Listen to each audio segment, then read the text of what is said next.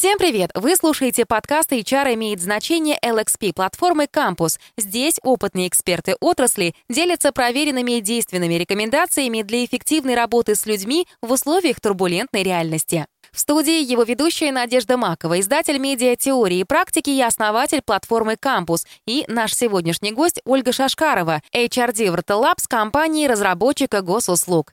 Мы обсудим главные боли HR-команды IT-компаний, важность и значение практик наставничества, эффективные инструменты мотивации талантливых специалистов и укрепления бренда работодателя. Ольга, как вы считаете, HR имеет значение? Ну, конечно, да. Есть компании, которые считают, что HR в компании не нужен.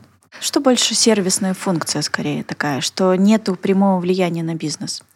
Да, про это правда много говорят. И действительно, какую-то часть HR а, наверное, сложно. Ну, не наверное, сложно оцифровывать, но то, что HR влияет на бизнес, это ну, факт. Хотя бы ну, в части бюджета ФОД.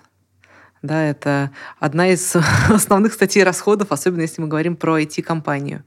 Значение, место, роль и степень влияния HR сильно связано со степенью зрелости организации.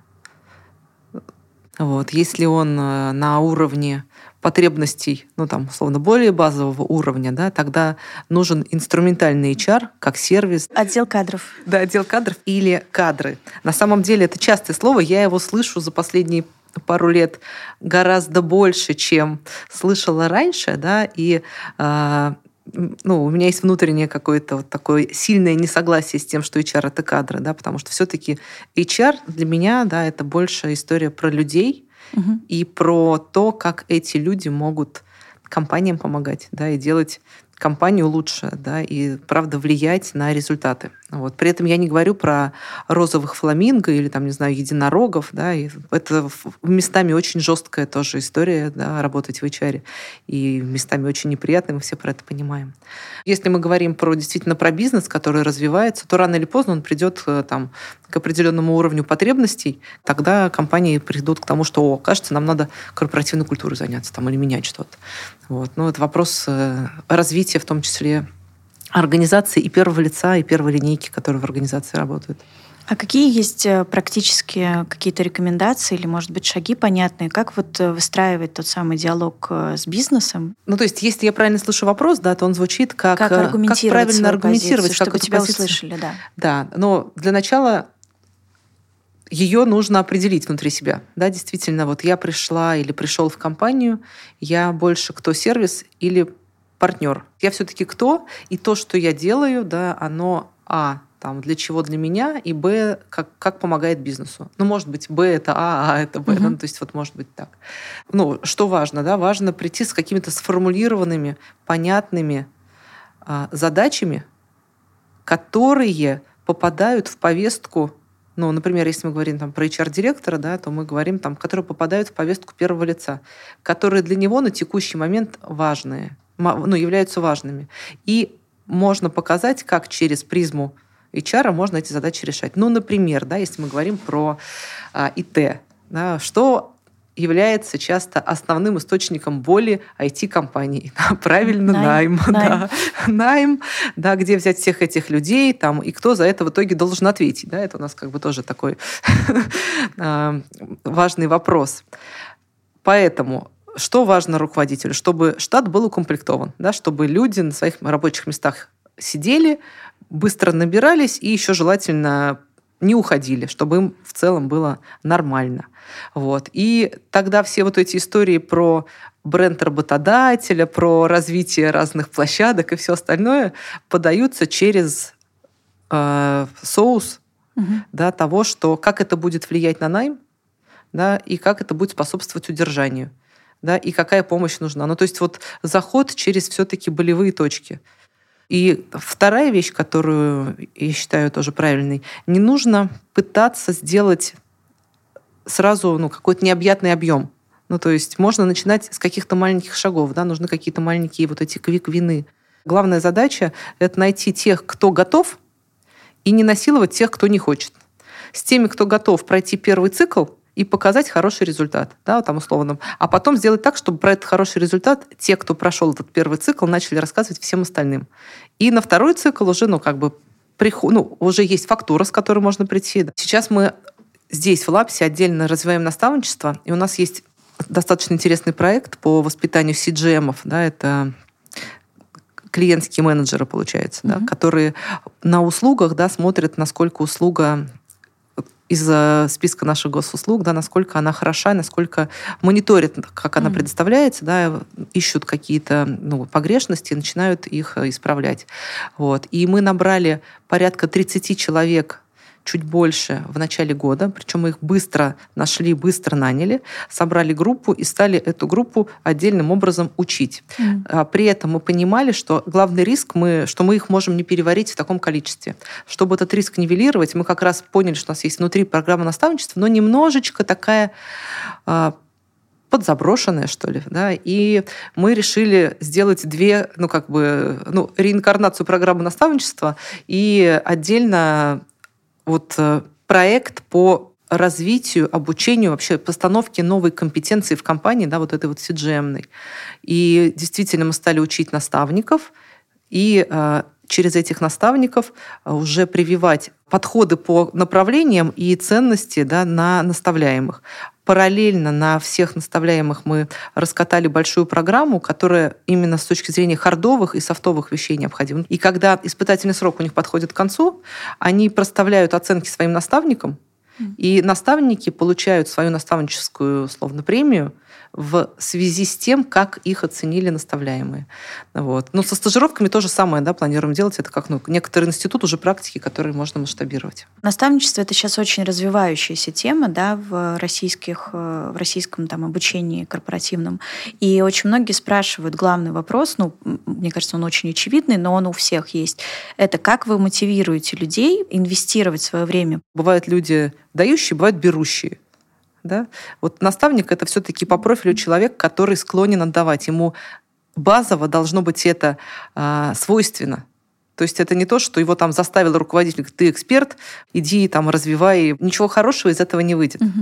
То есть это все-таки люди, которые хотят вкладываться в изменения, да, вот им там не все равно пройти мимо брошенного окурка, я сейчас условно я говорю. Я понимаю, о чем говорите. Да, и э, за это, да, в том числе компания готова э, финансово ну, скажем так, отметить, угу. но это не должно не быть главное, да, конечно. главным. Были случаи, когда просили заменить? Ну, или, вот в этом или эксперименте не было. Или наставляемого? Нет, не было. Но были люди, которые из проекта ушли, но я просто ожидала, что их будет гораздо больше. Ушел mm. один или два человека, да, я думала, что там отток будет, ну, не знаю, порядка 20%. Но нет работают. Помимо наставничества еще есть у вас перечислено как э, там ключевые фокусы, да, это ну, менторинг и развитие внутренних экспертов. Почему вы пришли, э, то есть у вас там огромный опыт в корпоративном обучении, как внешний, так и, ну, я имею в виду в компаниях.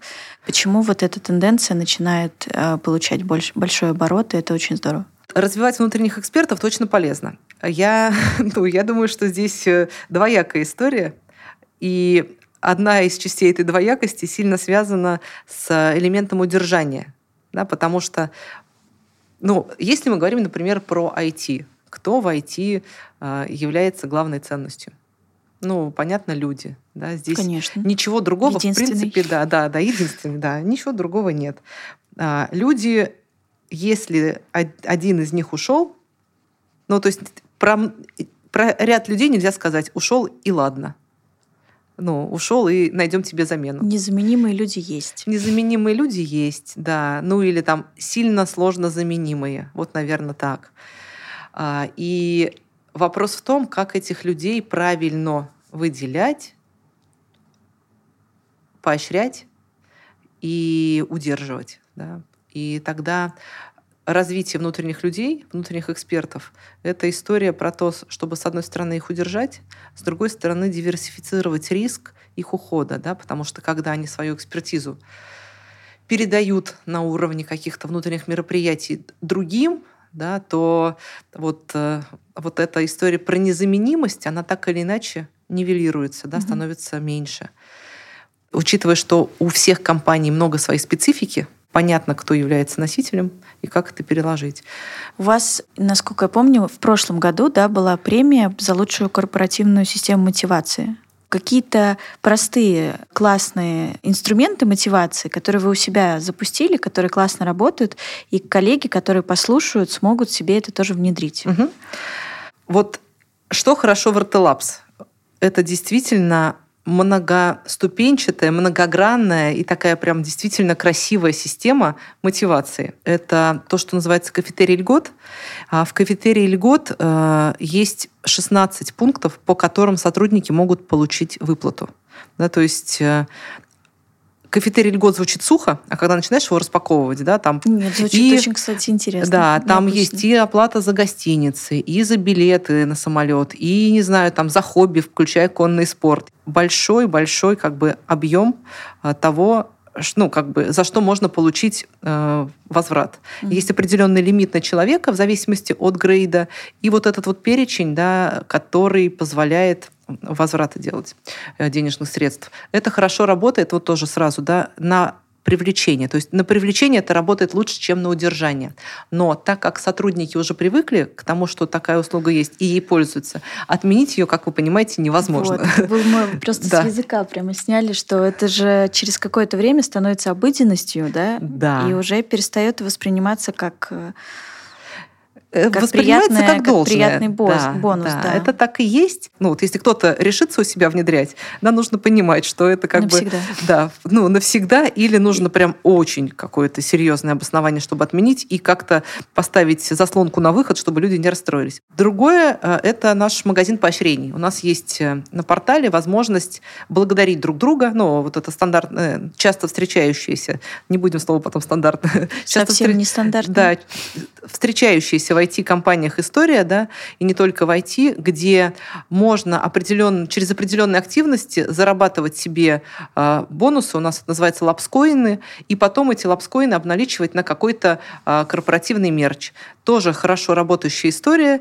Вот. Э, мы в нее стараемся закладывать те вещи, которые являются фокусами внимания. Ну, например, да, там, выступления на конференциях, если мы хотим активно ходить, да, но вот за какие-то такие вещи по распространению знаний компании, например, да, mm-hmm. мы там условно готовы а, больше лапскоинов платить. Ну и в конце периода, да, когда человек накапливает определенное количество лапскоинов, он их может обналичить, купить, не знаю, взять себе зонтик, толстовку, угу. бейсболку, кружку, ну, в общем, то, что у нас есть в магазине. Вот. И это тоже хорошо работает, особенно а, когда, ну вот, разобщенность в период пандемии была, да, и вот э, это возможность благодарить людей, да, и в том числе как-то получать за то, что я сижу у себя дома, что-то делаю, да. Вот, Про разобщенность, да. кстати, я тоже хотела уточнить, э, спросить, как у вас э, IT-команды же привыкли за два года пандемии, или сколько там, полтора, 10, я уже, уже все непонятно, сколько. Привыкли. Лет. Да, IT-команды за пандемию привыкли к удаленной работе, кто-то уехал, и, в общем, а, не сильно хотели возвращаться. Как у вас с этим? У нас э, очень много дистанционных сотрудников. В период пандемии мы найм не останавливали, мы его не останавливаем сейчас, он у нас всегда был интенсивный. И мы смотрим как бы по всей России людей, да, то есть география от э, Сочи до Владивостока. Поэтому действительно у нас люди работают в командах, которые распределены ну, вот, вот от Москвы до самых до окраин. Это имеет и плюсы, да, потому что позволяет нам быстрее нанимать, но, конечно, имеет минусы, потому что а, за два года у нас а, очень сильно обновился состав, мы сильно выросли, и получилось, что у нас много сотрудников, которые никогда mm. не видели друг друга. Ну, то есть никогда. Вы считаете, что это проблема? Вы видите Я считаю, что это проблема, да. Я считаю, что это проблема, потому это что... Вечный спор сейчас идет да, просто. но а, вопрос в том, что мы ставим во главу угла. Если мы говорим про лояльность, корпоративную культуру и так далее, тогда это проблема. Если мы говорим, что нам просто нужны фрилансеры, условно, написать какое-то количество строчек кода, тогда это не проблема. Но когда мы говорим про большую организацию, все-таки это система, угу. да, то в ней должны быть определенные подходы, определенное видение, да, ну какой-то вот э, фокус, внимание, тоже, да, да, стабильность, да, под которым. А так получается, что я пришел, ну вот, вот если я работаю в каком-то городе удаленно, я пришел в компанию, я никогда никого не видел. Мне дали столько-то денег, я работаю Я тут сижу у себя, не знаю, в Иксе или не знаю где-то. И mm-hmm. мне приходит другая компания, говорит, я тебе даю чуть больше. Абсолютно. Он говорит, а я пошел. Ну, как бы, Эмоциональной не связи Да, нет. связи просто. нет. И вот проблема-то в этом. И в как том, вы что... с этим работаете? У нас э, есть понятно, адаптационные мероприятия, то есть мы проводим welcome тренинг, куда собираем всех новичков, все рассказываем, там погружаем. На первой встрече был внимание один офлайн участник на второй встрече было внимание четыре уже офлайн участника и мы с нетерпением Прогресс. ждем следующую встречу, да, на которой мы узнаем, сколько у нас будет офлайн участников. Но как это то, от чего мы не планируем отказываться точно. Вот. А дальше у них есть наставники, которые выделяются из подразделений, мы контролируем, чтобы планы на, ну, как бы на испытательный срок были. И отдельно мы э, работаем с руководителями ну, для того, ну, о том, что ну, как бы коммуникация осуществляем, о том, чтобы внутри они собирались. Далее мы сейчас планируем цикл мероприятий по возвращению людей в офисы. Но вот правда мы верим в то, что люди, когда работают вместе, они работают эффективней. И не нужно же, чтобы вышли все одномоментно и ходили пять дней. Да, мы говорим про то, что, пожалуйста, выходите, смотрите, общайтесь. И вы, как руководители, можете установить определенные, э, определенную периодичность, да, когда люди будут приходить, вы будете общаться, встречаться. Это не про насилие история, да, а про выработку определенного командного темпа ритма встреч в том числе. Стимулируем э, подразделения организовывать внутренние встречи, мы даже готовы там условно определенным образом это спонсировать, чтобы команды собирались на то, что для них близко, чтобы они как это единожды собравшись поняли, что это здорово и как бы уже на этом эмоциональном опыте продолжали такие встречи. А помимо вот э, этих э, всех инструментов, которые вы перечислили, в том числе гибкого графика, а как вы еще боретесь э, за специалистов на IT, в IT? Что этих людей мотивирует? Что они хотят? Ну, все исследования, да и опыт подтверждает, что, ну, не знаю, есть треугольник да, мотивации. Руководитель, задачи деньги. Mm. Но по большому счету, если совсем грубо говорить, все раскладывается вот в эти три категории.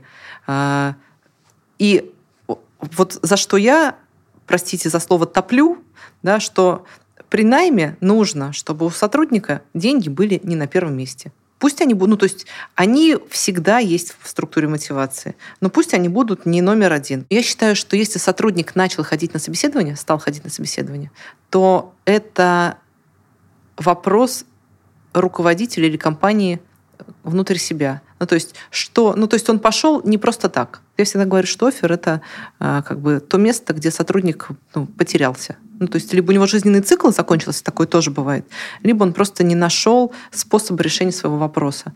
Вот. А если этот вопрос касается, собственно, возможности роста, то нам нужно, похоже, в этом направлении активно начинать думать и строить вот эти прозрачные карьерные возможности и их коммуницировать. А по поводу воспитания молодых кадров, вы как-то что-то думаете в эту сторону? У вас есть какие-то планы по таким инициативам образовательным? Ну, во-первых, у нас есть CGM, как, ну, можно назвать это школой, да, по сути. Мы их называем юниорами, да, но это просто такая достаточно уникальная экспертиза, которая точно профильная под нас, угу. и мы их воспитываем, потому что ну, альтернатив на рынке нет. Второе, на текущей стадии мы э, работаем с вузами. Например, в Ярославле мы набираем э, студентов, которые потом проходят через нашу внутреннюю программу, и по результатам этой внутренней программы а, прохождения да, становятся сотрудниками. У нас есть в Воронеже достаточно большая активность. У нас э, с Матуси сейчас э, проект по созданию по лаборатории по высоконагруженным системам. И если про нас говорить, да, то госуслуги — это одна из самых высоконагруженных систем в стране. У нас больше 96 миллионов пользователей. Считаете ли вы вообще, что корпоративное обучение — это важная часть, э, обязательная часть любого бизнеса? И действительно ли это должна быть э, общая ответственность и сотрудника, и работодателя, или все таки вы им платите, чтобы они работали? Любая реальность, она должна быть, э, скажем так, опробирована да, или там одобрена средой. При смене компаний, я думаю, что многие сталкивались с тем, что э, кажется, что все, что я делал в предыдущей компании, это правильно, да, это правильный менеджмент, правильные подходы, вот так и должно быть. Приходишь в другую компанию, а там по-другому, и ты такой думаешь, они неправильные, а это не так. Ну, как бы это когнитивное искажение в чистом виде. Да? Вот компания так живет, да, и ну, давай там научись, пожалуйста, видеть в этом ценность, смысл да, и уже только потом а, то лучшее, что у тебя есть, да, пытайся сюда приложить. Или перестраивайся. И, ну, то есть, или придумывайте mm-hmm. что-то новое. Вот, поэтому про, ну, про, с корпоративным обучением то же самое. Вот, допустим, я базово считаю, что это хорошо и правильно. Ну а дальше начинаются вариации на тему. Вот сейчас, да, когда, допустим, в компании высокий э, уровень нагрузки, и людям физически не всегда хватает времени, да, вот насколько это здесь и сейчас уместно. А если уместно, то в каком виде и для кого? Да, и вот ответы на этот вопрос позволяют... Ну, то есть корпоративное обучение, да, полезно, но это не должно быть из пушки по воробьям. Это скорее история, которая адаптирована под конкретный запрос. Этот запрос нужно правильно сформировать, а для этого, ну, как бы вот эта самая партнерская позиция и диалог. Вот. Потому что, конечно, а люди в IT учатся, да, но без этого нельзя. Ну, как бы угу. нельзя не учиться, потому что точно поедешь назад. Ну, нельзя. А если запрос есть, и он э, сформирован, но э, вы там финальный ЛПР э, кладет его в стол и, в общем, как бы тормозит. Потому что это сейчас не важно. И обучение обучению рознь же, да, тоже, если мы говорим, ну, вы про корпоративное, я помню вопрос, да, но вот про профильное, оно обычно не вызывает вопросов да, как бы надо учиться. А вот когда мы говорим про более сложные вещи, особенно в ИТ, ну, не, в, не во всяком, конечно, ИТ, да, их действительно сложнее объяснять, потому что люди там, словно, с большим типом, ну, как бы критическим мышлением, да, которые заточены на определенные э, конкретные вещи, да. А когда мы говорим про софты, мы часто говорим про что-то, ну, абстрактное. Абстрактное, да. И вот это, правда, тяжело и самим людям тоже продается ментально. Просто кто чему учился. Мы, условно, из HR, да, там понимаем ценности ND, у нас есть опыт, но ну, почему я должен тебе верить, да? Ну, то есть я вообще не понимаю в этом ценности и смысла, и с этим, конечно, тяжело. А Тяжело, кстати, хорошо, что вы сказали про тяжело. Кажется, что нагрузка на HR-команды очень сильно возросла, в том числе психологическая. Да? Как справляться с этим? Давайте так на две части этот вопрос разделю. Да? То есть как э, действительно стать вот этим вот оплотом стабильности, какой-то точкой опоры для компании. И второе, как в этой ситуации про себя тоже не забыть, что немаловажно. А, видите, как для того, чтобы на первую часть вопроса ответить, нужно сказать, что да, я там оплот стабильности. Я не, ну, это правда, это правда непросто. Ну, то есть я не могу сказать, что э, я ролевая модель оплота стабильности. Это не так, да, потому что действительно время такое, что изменений много, ожиданий много, эти ожидания не всегда понятны и прозрачны. Вот. Ну, плюс еще внешняя среда, изменение законодательства, не знаю, там, э, рынок, э, в общем, вот этого всего много. И действительно быть оплотом стабильности в этом достаточно тяжело. И то, что я вижу сейчас э, по моим коллегам, которые в HR работают в разных компаниях, крупных, там, не знаю, вообще, ну, вот разных, все из моих знакомых находятся в стадии, ну, горим, ну, как бы горим. А другое дело, как к этому относиться внутри себя. Ну, то есть первое – это то, что я бы там порекомендовала, не строить сверхожидания относительно себя. Давайте так, мы все живые люди. И если мы хотим а часто HR про это думают, да, там, чтобы люди в компании не перегорали, да, и вообще про какой-то well даже позволяем себе думать и иногда заговаривать, да, тогда нужно вот в этой части, ну вот я на вторую часть уже вопроса отвечаю, да, а, про себя тоже думать. Ну, то есть я понимаю, что а, я стараюсь делать лучше из того, на что я способна. Вот просто честно делать то, что. Второе – это управлять, ну, все-таки управлять приоритетами. Это вот важно, что задач бесконечное множество, это будет всегда. Но задавать себе в моменте вопрос, что самое важное сейчас да, нужно сделать, да, это ну, помогает сфокусироваться. Вот, э, потому что, наверное, главный риск текущего времени – это расфокусировка. Да, когда оно начинает разрывать на миллион направлений. Не нужно делать все. Иногда что-то одно хорошо сделанное покрывает ну, как бы 10 плохо сделанных или не сделанных вовсе. Вы вначале сказали, что HR должен сам принять для себя решение и стать э, из сервиса партнером. Но понятно, что помимо принятия этого решения нужно как-то профессионально тоже к этому быть готовым.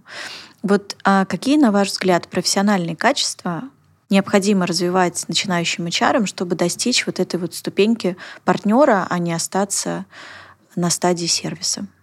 Коммуникации, интерес к другим людям, навыки влияния, влияние переговоры можно все это завернуть в продуктовый такой подход, да, когда ну, он для HR подходит на самом деле идеально, да, когда я могу правильно понять, что нужно, и это реализовать. Потому что понять — это как бы одна часть задачи, а реализовать вторая. Вот с реализацией как раз здесь нужно влияние, переговоры, коммуникация, да, вот это вот все.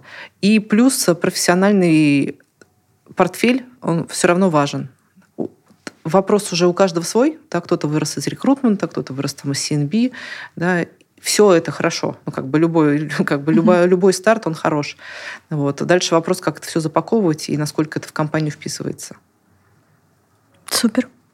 Спасибо большое. Спасибо.